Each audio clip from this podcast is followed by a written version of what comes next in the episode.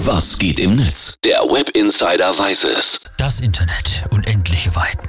Aber mit uns behaltet den Überblick. Täglich im Web Insider um kurz nach acht. Ja, und im Netz wird neben der N R W-Wahl auch heute Morgen noch über den Euro Eurovision Song Contest getwittert und auch gepostet. Es ist schon erstaunlich, wie viele ja immer behaupten, dass der E S C sie nicht interessiert. Am Ende sind die Einschaltquoten aber wieder top und genau. Jeder hat eine Meinung dazu.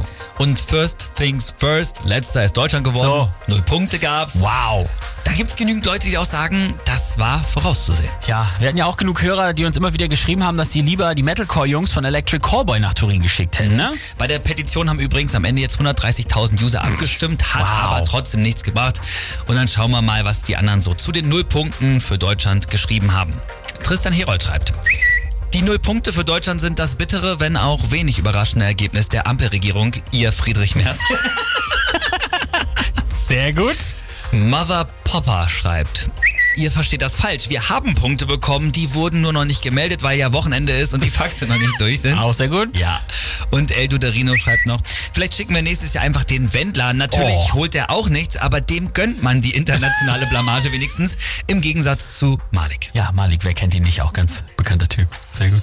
Gewonnen hat die Ukraine auch. Das war natürlich wegen der großen Solidaritätsbekundung ja auch vorauszusehen, oder? Genau, trotzdem haben sich da auch einige User drüber aufgeregt und äh, der User Norman hat dazu mal Stellung bezogen. Dass sich jetzt wirklich einige beschweren, dass die Ukraine nur wegen des Kriegs gewonnen hat, ist so daneben. Nein, das verfehlt den Sinn des E S C nicht. Ja, es geht um Musik, aber noch mehr geht es doch um ein geeintes Europa und um Solidarität, also Sinn maximal erfüllt. Okay. Und Henki Moody fragt, jetzt mal ernst gemeint, wird Ukraine jetzt auch automatisch Fußball-Weltmeister oder wie laufen die Dinge jetzt so? Uh, eigentlich wirklich interessant die Frage. Wieso bei einem Wettbewerb solidarische Zeichen setzen und bei einem anderen plötzlich nicht? Stimmt.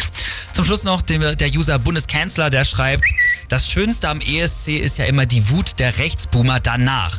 Man ist jetzt furchtbar sauer, einen linksgrün versifften politischen, schwulen Gender-Gaga-Wettbewerb, der ja eh niemanden interessiert, nicht gewonnen zu haben. Oh, du süße Ironie.